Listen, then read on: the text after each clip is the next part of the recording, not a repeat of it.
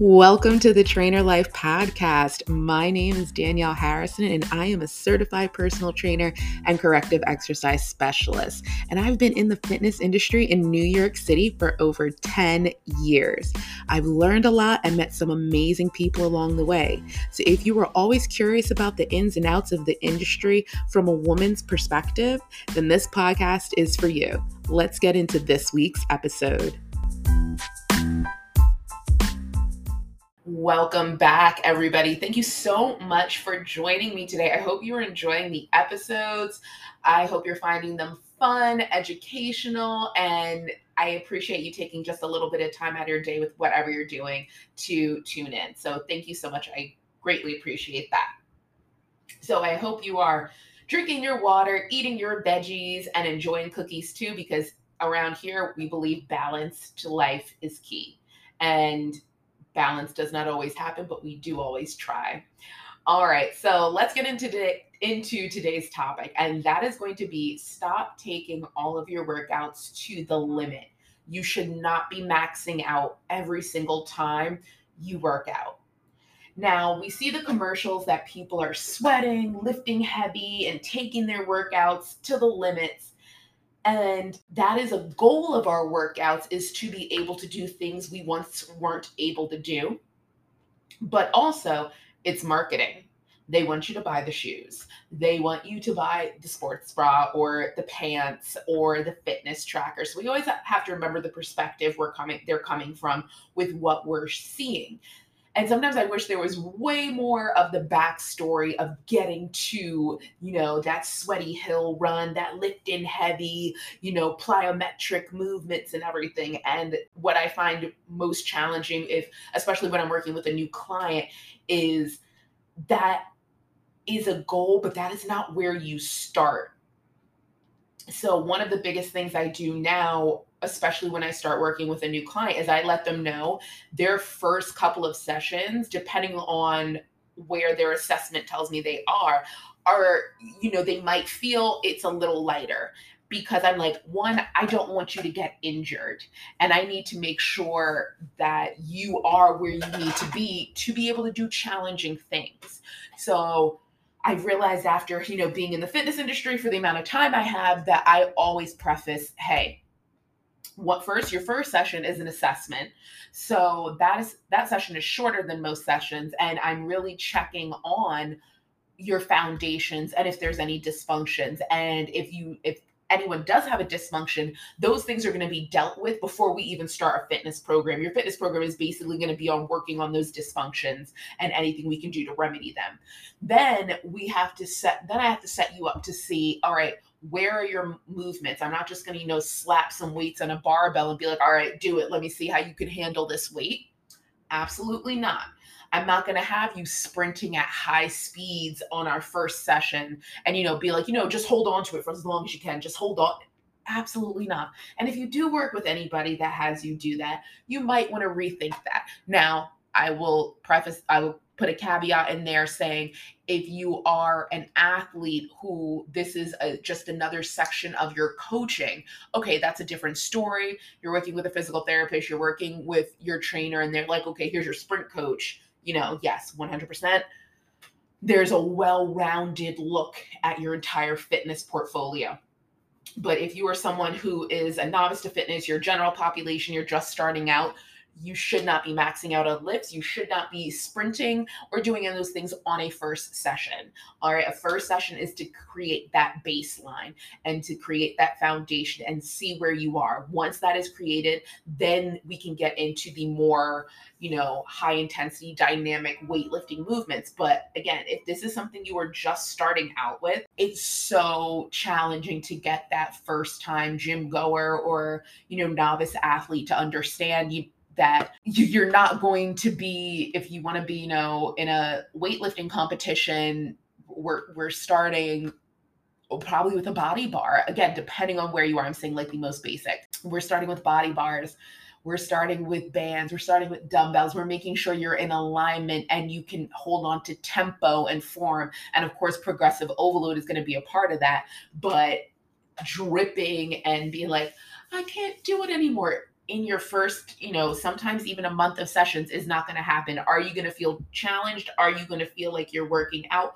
Yes, but you know, you're you're not going to look like a Nike commercial. Now, one of the things I call what I like to term this, especially when working with someone new, is the less sexy side of fitness. And honestly, that is a majority of your your training it's the less sexy side. And what I mean by this, it's about learning to hold a plank with good form for 30 seconds instead of holding a plank for one minute with bad form the it now someone could i've had people do this you know i can hold a plank for like two three minutes but you know 30 seconds in their booties are hiked towards the ceiling and they're looking at their toes and they're they're, they're not really engaging their core or anything and i'm like okay you're holding it for three minutes, but you're not holding it with good form. So, kind of as far as I'm concerned, you only held it for as long as you held the time, the quality form for the time. So, as soon as that form dropped, your seconds dropped too.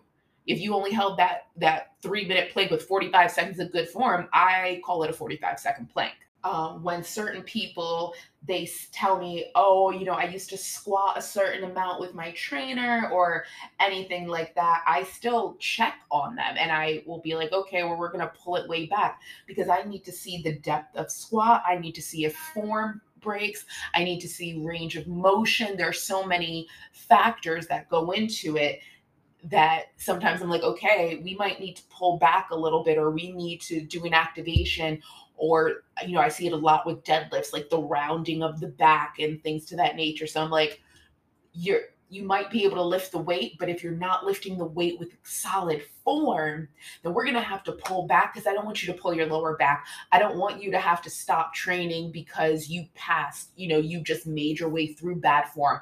I've seen what it does to people. I've seen the long process of you know, possible surgery or physical therapy or having not to work out for a little bit. And my biggest goal is to try and do our best to prevent that. Now, can we 100% prevent that? No, we cannot, but we can do our best to try and just take a step back and get that quality forming. Um, I personally like to call this the slingshot method. And that is my personal term that I use with either teaching classes, coaching clients, because I think people find they it helps them to just visualize a little bit better what I'm asking of them. So, for example, instead of doing jump lunges, I sometimes will have people do lower impact back lunges. And so I got sidetracked with that.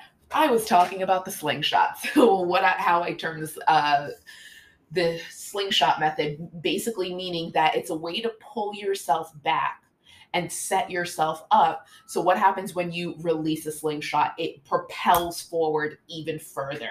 And that's what sometimes taking a step back in your fitness is it's a, a way to enable yourself to propel forward. So, sometimes that usually helps people when they don't really want to change into a lower impact move, but they understand it when I term it better like that. So, when thinking about when people want to max out and go heavy and all that in every single workout, let's take a look at athletes. Let's take a look at, you know, weightlifters, you know, power lifters. I love powerlifting and I love those types of movements. That's personally what I like. That is not necessarily what all of my clients do because everybody has different goals. And also, let's look at sports athletes. So, you know, basketball, football, things to that nature. I'll say basketball because we're in basketball season right now. At the time I am recording this, whenever you're listening to it, might be tomorrow, might be years from now. But anyway, we're like in basketball season. And when you will start with looking at powerlifters. So when we look at powerlifters, they do not max out every workout. There is no way they can do that every single workout. They will fatigue and they will injure themselves. And that will be one of the prime things they will tell you. So if you've ever seen a video or, you know, tons of stuff on Instagram when you have people who do like sumo squats and um, sumo deadlifts, I'm sorry, and bench press and squats and things to that nature, like the big three for powerlifting, you'll notice they always work in percentages of their one rep max.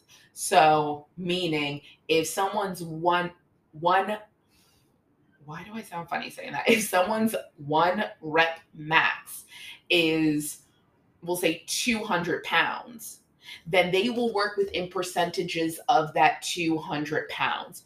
So sometimes you'll see them do, oh, 60, you know, I started at 60% of my one rep max, or I did, you know, then I took it to 70% of my one rep max, or I did 80% of my one rep max for X amount of reps and things like that.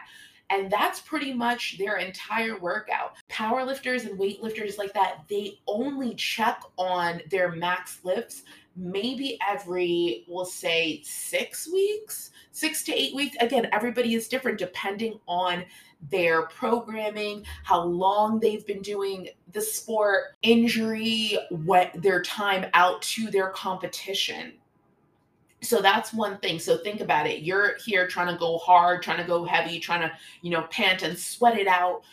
And people who are professionals or who compete don't even max out at every workout. Same thing if you look at marathon training books. So if you've ever gone and you know said i'm going to run a marathon and you get one of those training books I, I know i used one for my half marathon and i loosely used one for my full marathon but a lot of times it'll tell you to work within different mile times. Sorry, I could not think for a second, but it will tell you to work within different mile times. So you're not going to be sometimes it's like, okay, today you're at your half marathon pace, so we're going to do four times 800s, but at like 80% of what you sh- what you can hold. So if and that means like if you're running eight minute miles well, you shouldn't be hitting those eight minute miles, one in that workout or every time. 80%, you know, you bring it up to maybe a nine minute mile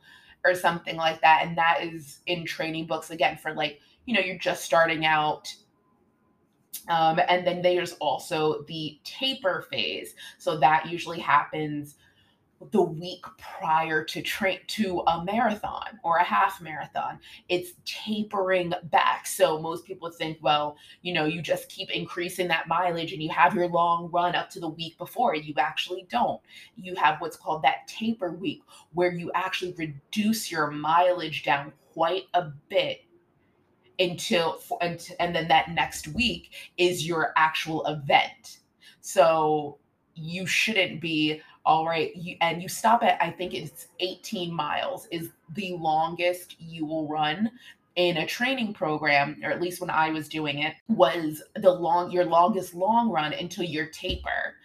And that is so that your body can replenish itself and you can prevent injury. And you can also do your best on you know, run day, that marathon day. You don't want to be so fatigued from your training the week before or the weeks prior that you can't perform on that specific day. So that's why not going the hardest all the time is very important. One more example would be if we look, like I said, we're in basketball season right now.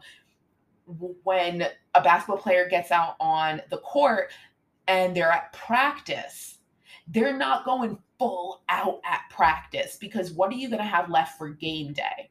So th- that's the one of the ways I want you to think about it because you know, working out and everything, we do look at it in an athletic sense. So think about athletes. Do you think that they are at practice, you know, giving a hundred and 50% at practice. Mentally, 100%. Every workout, I want you to give your mental all.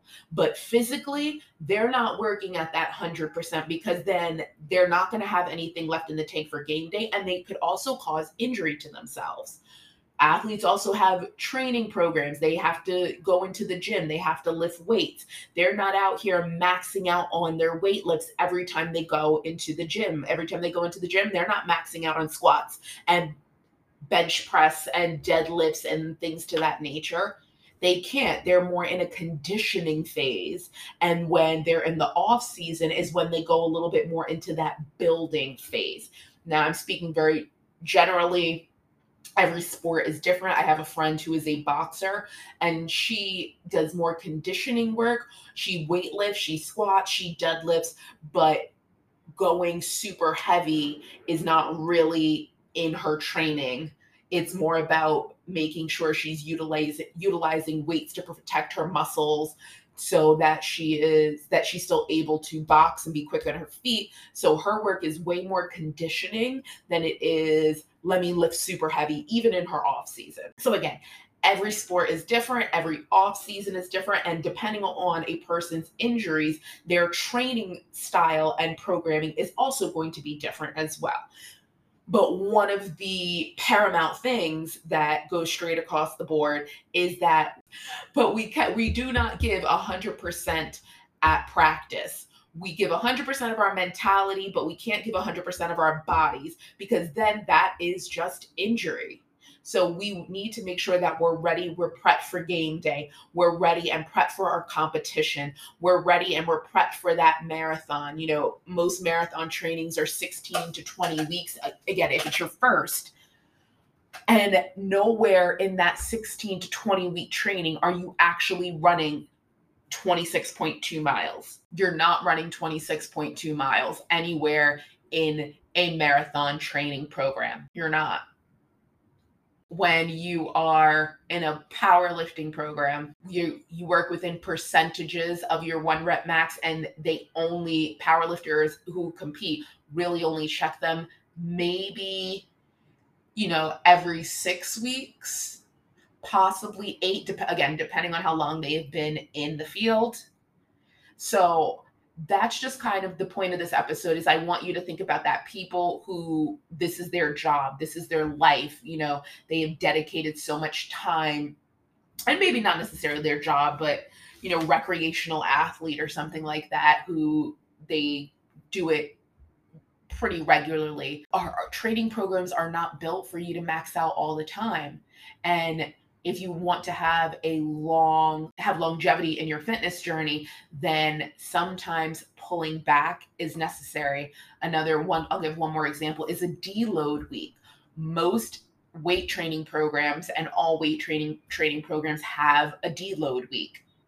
Now a deload week means you are doing more conditioning work. You're not lifting as heavy. You're la- allowing your muscles to recover from what you've been doing it doing to it for the past. You know, most deload weeks are at maybe once a month. Again, once every six weeks, depending on where someone's starting, depending on where they are and their fitness level. It's just a nice way for your body to replenish itself, to take a nice little reprieve, to be like, okay, you know, I'm not going to be sore, I'm not going to be hurting, and then boom, you go back in. I have heard so many people say once they've taken a deload week, oh, I didn't realize how much I needed that.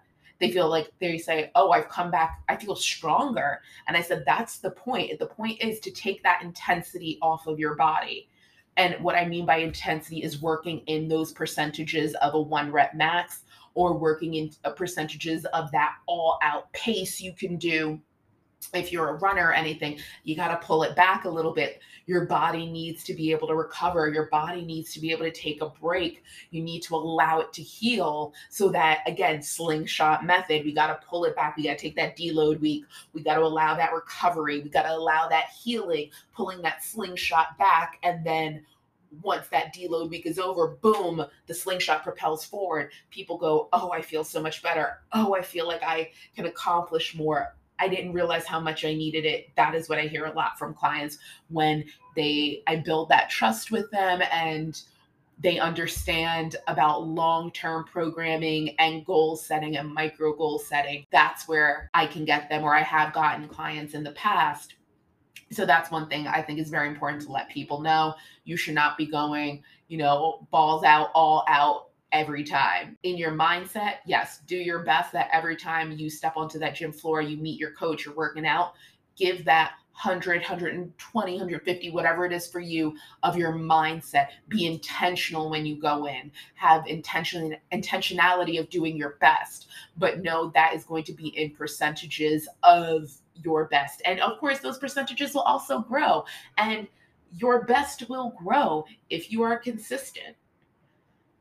All right. So I hope you enjoyed this episode. Please let me know if you have any questions, comments. I'm here for it.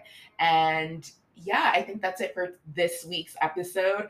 I am on a roll. I've been consistently doing this for, let me not get too jazzed. It's only been like three weeks of consistency, but since I launched. But listen, we are going to be happy about that three weeks. All right. So enjoy your day. I hope it is wonderful. I hope you get to move your body in whatever way serves you on your fitness journey. Feel free to email me at thetrainerlife at gmail.com. And in the subject line, put podcast, just so I know the, the that email is specifically for the podcast. Or you can slide into those DMs on Instagram at the Trainer Life Podcast on IG. All right, everybody, have a wonderful day, and I will see you next week.